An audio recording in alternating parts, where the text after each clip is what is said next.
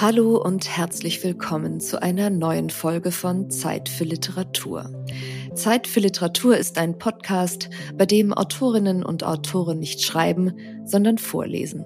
Und zwar aus ihren neuen Romanen und Büchern. Mein Name ist Gunda Windmüller, produziert wird der Podcast vom Studio ZX. Sommer 1914. Am 28. Juli erklärt Österreich-Ungarn Serbien den Krieg. Am 31. Juli wird die Generalmobilmachung beschlossen. Die Urkatastrophe des 20. Jahrhunderts, der Erste Weltkrieg, hat begonnen. Mehr als neun Millionen Soldaten werden vier Jahre später ihr Leben gelassen haben. Doch davon ist in diesem Sommer noch nichts zu spüren, im Gegenteil.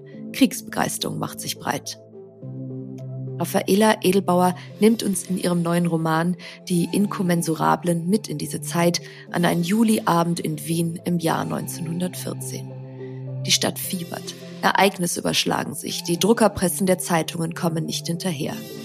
Inmitten diesen flirrenden Trubels kommt Hans, ein junger Pferdeknecht aus Tirol, in der Hauptstadt an. Er ist auf der Suche nach der Psychoanalytikerin Helene Scheresch. Doch er trifft nicht nur Scheresch, sondern auch einen ihrer Patienten, den Adlingen Adam und seine Freundin Clara, die sich als einer der ersten Frauen an der Universität Wien in Mathematik promoviert. Geschüttelt von den sich entfaltenden Ereignissen treiben und streben die drei durch Wien, erleben Gewalt, Musik, Drogen, Träume und Realität. Der Volkskörper wird langsam zum Kriegskörper. Ob zuerst die Begeisterung oder der Krieg da war, lässt sich schon nicht mehr sagen.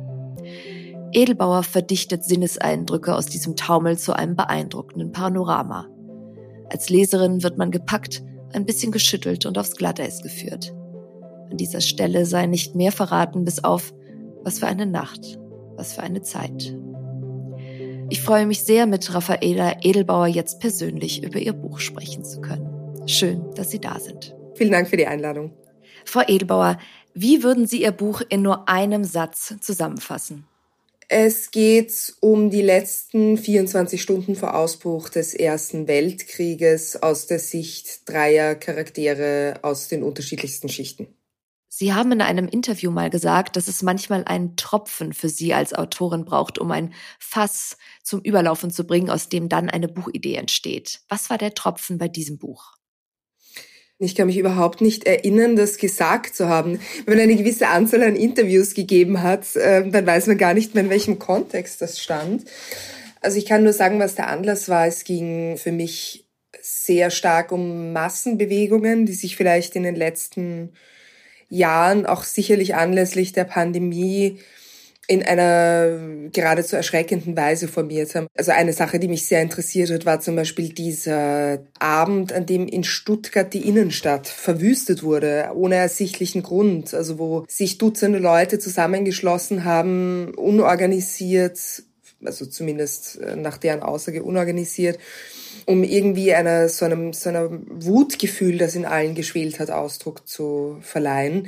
Es ist aber sicher auch so was ähnliches, der Sturm auf das Kapitol oder diese Anti, Anti-Vaccine-Bewegungen, also diese Covid-Leugner, die plötzlich in so einem Art, ja, wie soll man sagen, geteilten Affekt sich einer Sache hingegeben haben. Also das heißt, diese Massenpsychologie, wo das Ganze größer ist als die Summe der Individuen, das ist sicher etwas, was mich dann dazu motiviert hat, mich mit dem Ersten Weltkrieg und vor allem mit diesem Augusterlebnis auseinanderzusetzen. Das heißt, der Radikalisierung von Jugendlichen, denen es eigentlich besser ging als je zuvor in der Geschichte und quasi das Aufkeimen dieser Nationalismen, die meiner Ansicht nach für was ganz anderes stehen. Sie verhandeln in Ihrem Buch ja gewissermaßen die Wechselwirkungen zwischen Einzelpsyche und Massenpsyche und die Frage, wie eine Massenpsyche, eine Massenhysterie entsteht. Sehen Sie da Parallelen zu unserer heutigen Zeit? Also es hat natürlich immer etwas sehr Problematisches, glaube ich, geschichtliche Ereignisse so miteinander zu vergleichen, dass man sagt, etwas Ähnliches könnte jetzt auch passieren. Also ich glaube, da verharmlost man ein bisschen die damalige Situation, in der ja Millionen und Abermillionen von vor allem jungen Menschen gestorben sind oder verheizt wurden an der Front in einer Weise, wo man noch gar nicht gewusst hat, was ist so ein Massenvernichtungskrieg eigentlich. Das heißt, Ja, ich sehe schon Parallelen, aber ich bin einen Schritt zurückgegangen. Ich habe bewusst den Tag vor dem Ersten Weltkrieg verhandelt und nicht den Krieg selbst, weil ich glaube, dass quasi ein Beet, in das, in das etwas gesät wird, dass man sieht, wie es keimt, aber man weiß nicht, was es am Schluss wird oder ob es aufgeht. Und deswegen, also ich meine, ich hoffe natürlich sehr, dass, äh, dass es nicht zu, einer, zu so einer Situation kommt. Ich glaube aber, dass zum Beispiel die Form von, von medialer Hetze, dass hier zum Beispiel solche Parallelen bestehen. Aber ich würde sie eben nicht im Ausbruch selber ansetzen, weil das kann ich ganz einfach nicht. Wie gehen Sie bei der Arbeit vor? Wann tauchen die Charaktere auf? Also ich würde sagen, dass dieses Buch wahrscheinlich das ist in meinem Oeuvre, wenn man das schon so bezeichnen kann, bei einer Handvoll Büchern, wo mir am allerwichtigsten die Charakterentwicklung war und wo ich glaube, dass die Charaktere am ehesten ein, ein sehr realistisches Eigenleben auch entwickelt haben. Also ich würde sagen, dass bei mir weniger Charaktere als viel mehr Figuren vorkommen. Also Figuren meine ich jetzt insofern, als dass sie stellvertretend stehen für ein größeres Phänomen. Also ich habe versucht hier zum Beispiel Schichten abzubilden. Wir haben jemanden, der quasi gefallen ist in den Bauernstand, aber doch eben aufgewachsen ist als Knecht an einem Hof, also quasi das Leben eines Ausgebeuteten fast geführt hat. Wir haben dann eine junge Frau, die aus der Arbeiterschicht kommt, aus der städtischen Arbeiterschicht, aber sich ins Akademische vorgearbeitet hat und eine der ersten Frauen ist, die an der mathematischen Fakultät eine Dissertation schreibt. Und wir haben dann jemanden aus dem Adelsstand also das heißt, ich wollte quasi verschiedene Motivlagen, die in diese Massenhysterie hineinspielen, stellvertretend abbilden. Also wie ich da vorgehe, ist, dass ich gerne möchte, dass einzelne Figuren über sich selbst hinausweisen. Also ich möchte keine Einzelschicksale abbilden, weil Einzelschicksale sind bis zu einem gewissen Grad immer zufällig und meiner Ansicht nach sollte in einem Roman nichts zufällig sein. Es sollte eine Hyperrealität entstehen, insofern, als dass es quasi verschiedene Menschen oder ganze Menschengruppen verdichtet, verdichtet in eine Figur. Die Inkommensurablen ist auch thematisch ein äußerst dichtes Buch. Es geht um Musik, Psychoanalyse, Mathematik. Wie tief tauchen Sie im Schreibprozess in die Recherche ein? Hm, also es gab Dinge, die sich organisch entwickelt haben oder ich würde auch sagen, dass das ein Buch ist, das die Ressourcen verwendet hat, die ich schon hatte, weil Wien ist meine Heimatstadt. Ich wollte immer schon einen Roman über Wien schreiben. Ich hatte viel quasi anekdotisches Wissen über so kleine vergessene Instanzen oder Institutionen, die dann auftauchen. Da gibt's gewisse Sachen, die musste ich mir nicht mühsam zusammensuchen. Und auch Mathematik ist etwas, das mich immer schon sehr interessiert hat. Es gibt so eine Regel aus der Psychologie, dass die ersten 80 Prozent, also 80 Prozent von allem, was man tut, brauchen nur 20 Prozent der Zeit. Und die letzten 20 Prozent, mhm. die brauchen 80 Prozent der Zeit. Und das war hier genauso. Das heißt, es gab dann kleine Fragen. Also, was für Zigaretten haben die Leute damals geraucht? Was haben die gegessen? Wie haben die die Würste genannt? Die, also ganz banale Sachen eigentlich, die sehr viel Kraft gekostet haben. Also, das ist ganz interessant, weil sozusagen man liest dann diese mathematischen Ausführungen und denkt, das müsse doch wahnsinnig mühsam gewesen sein, das herauszufinden. Aber das ist eigentlich gar nicht das gewesen, was das Schwierigste war, sondern die kleinen Details hinzuzufügen, die diese Welt von 1914 dann plastisch werden lassen. Frau Edelbauer, das ist ein gutes Stichwort. Sie werden uns nämlich jetzt aus Ihrem neuen Buch vorlesen. Wo setzen Sie an? Brauchen wir ein Vorwissen? Äh, nein, Sie brauchen kein Vorwissen dafür. Ich werde gleich am Anfang beginnen.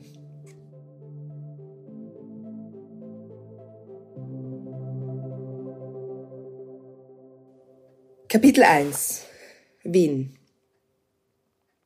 Es war 6.32 Uhr am 30. Juli 1914, als der 17-jährige Bauernknecht Hans Ranftler nach kaum halbstündigem Schlaf von einem Beamten der K&K Eisenbahnen, der den Besen in der Hand trug, unsanft aus dem Schlaf befördert wurde.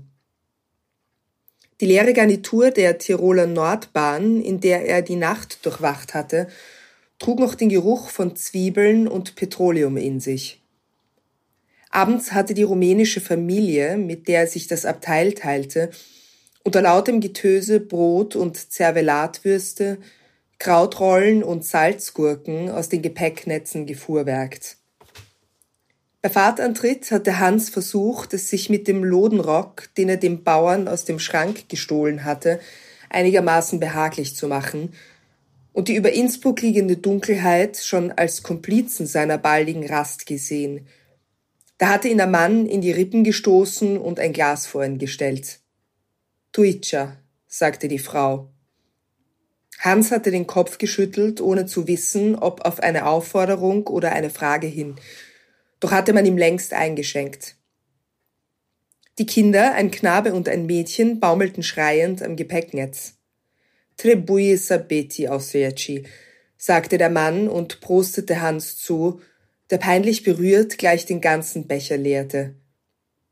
Er schüttelte sich unter dem Brennen des Fusels und die ganze Familie brach in Lachen aus. Hans amüsierte sich erst mit ihnen, wusste aber nicht, ob und wie er sich bedanken sollte und wandte sich bald dem Fenster zu.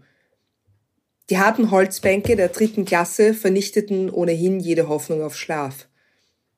So unendlich weit, dachte er, als die tiefen Klafter Tirols sich langsam ins moosige Grün verschlierten. Die Tuxer Alpenmassive waren dem freiliegenden Horizont gewichen wie eine fortgezogene Stellwand. Er hatte sein Tal seit sieben Jahren nicht verlassen. Als sein Vater mit 28 von einem Stapel niederfallender Tannenstämme erschlagen worden war, hatte der Prokurist der Firma seines Erzeugers angekündigt, ihn von Imst ins Unterland zu deportieren. Nach einer grauenhaft langen Messe, während derer Herr Jesus Christ, dein teuer Blut, Hans stille Fürbitte begleitete, das Gespann des Prokuristen möge gestohlen werden, war er wie eine widerspenstige Ware verladen worden. Der Hof, an dem seine Mutter vermutet wurde, war so weit vom nächsten Gymnasium entfernt, dass der Hofbesitzer es nicht einmal aussprechen musste, dass es mit seiner Bildung schlagartig vorbei war. Düstere Gesichter an den Heuwändern und Ackerwalzern starrten ihn an, als ihm ohne ein einziges Wort, allein durch Gesten und das Zeigen einer Pritsche, sein Schicksal verkündet worden war. Er war zehn Jahre alt gewesen und war dem Hof nicht für einen einzigen Tag entkommen. Vor dem Fenster fächerte sich die Landschaft auf wie frisch erdacht.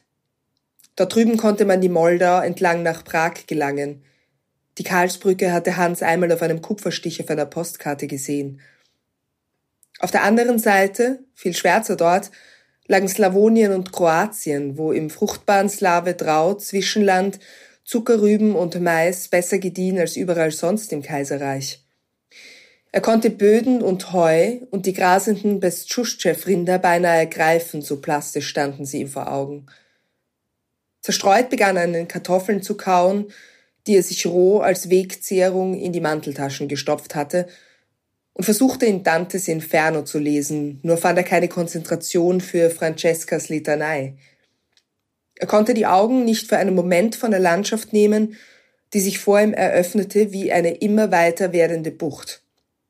Dort, wo viele Stunden später die Sonne aufgehen würde, lagen Siebenbürgen und die Bukowina, in der Robinienwälder die Karpaten ankündigten. Da fielen ihm endlich die Augen zu.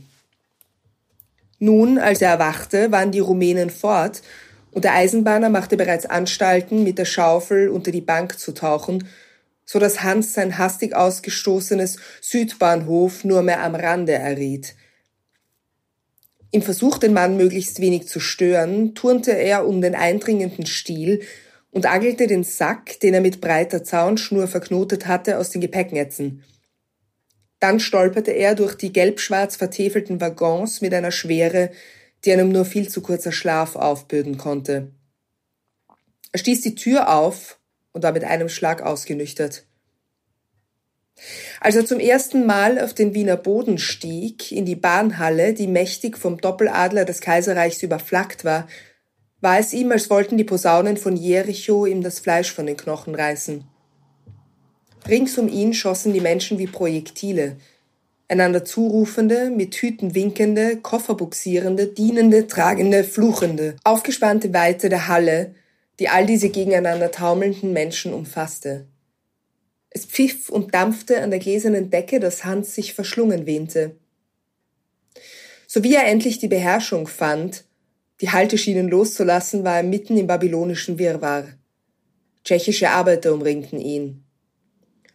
Rodstavetje Davki, schrie der Vorderste, und Hans duckte sich gerade noch rechtzeitig, ehe ein in Leinen gewickelter Klumpen über seinen Kopf segelte, den ein junger Mann hinter ihm behende auffing. Unter den rußigen Hemden der Männer spannten sich die Bizepse, während sie den riesenhaften Leib Brot auswickelten, an dem sich jeder der Reihe nach schadlos hielt. Vielleicht Heizer, dachte Hans zerstreut und hielt nach dem Ausgang Ausschau, als einer der breiten Männer ihm ein handtellergroßes Stück Brot auf die Brust drückte. Wie im Schock über diese Großzügigkeit hielt er es dort an seinem Hemd, bis die Gruppe sich entfernt hatte. Erst dann wagte er es zu essen. Den Ausgang hatte er wieder aus den Augen verloren. Schnaubend fuhr eine schwarz glänzende Garnitur ein, deren goldene Schriftzüge vor ihm auf und ab geschleudert wurden – Pagen in leuchtend blauen Uniformen sprangen voller Unrast auf die Bahnsteige und aus ihren Gasanzündern schossen schon im Niederfallen die Funken, als müsste man sich um sein Leben beeilen. Dann drehten sie, die Dramazigaretten im Mundwinkel, die Türen auf und hieften schwere Koffer hervor. Hans beobachtete fasziniert ihre mühelos lachenden Gesichter, bubenhaft. Sie mussten jünger sein als er. Kaum waren die Gepäckstücke auf die eilig herbeigeschafften Wagen verladen, stiegen langsam die Fahrgäste aus. Frauen und Männer gekleidet in so feine Stoffe, dass wohl ein Faden an ihrem Leib wertvoller sein musste als alles, was Hans in seinem Leben besessen hatte. Ein galanter Herr hielt seiner Begleiterin den Arm hin, die die Bewegung der Bahnhofshalle gar nicht beachtete, als wären sie vollkommen gewohnt, im Durchaus ihre Morgentoilette zu vollziehen. Das Paar behielt trotz der drückenden Julihitze die Pelze um die Schultern und schwätzte in einer ihm unbekannten, wohl slawischen Sprache. Hans wunderte sich noch einen Augenblick, bevor er schließlich die glänzenden Lettern am Abteil bemerkte.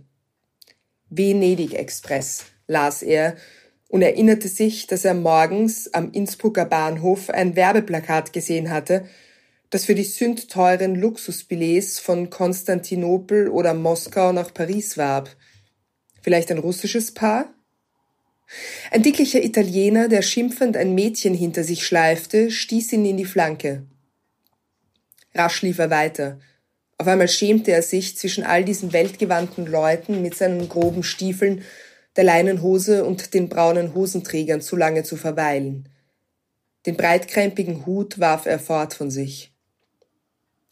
Wo nur war die Tür? Fast stolperte er über eine Frau, die neben den Gleisen einen Säugling fütterte.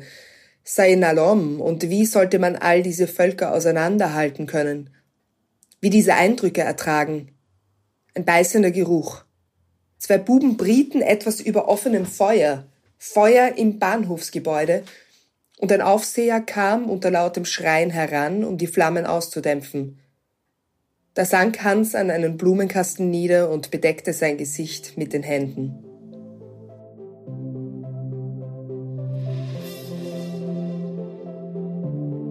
Sie hörten einen Auszug aus Die Inkommensurablen, dem neuen Buch der Autorin Raffaela Edelbauer, erschienen bei Klett Cotta. Das Buch ist jetzt im Buchhandel Ihres Vertrauens und natürlich auch online erhältlich. Frau Edelbauer, vielen lieben Dank, dass Sie heute bei mir waren. Vielen Dank. Das war eine neue Folge Zeit für Literatur, der Vorlesepodcast, produziert vom Studio ZX. Ich bin Gunda Windmüller. Schön, dass Sie sich heute Zeit für Literatur genommen haben und bis zum nächsten Mal.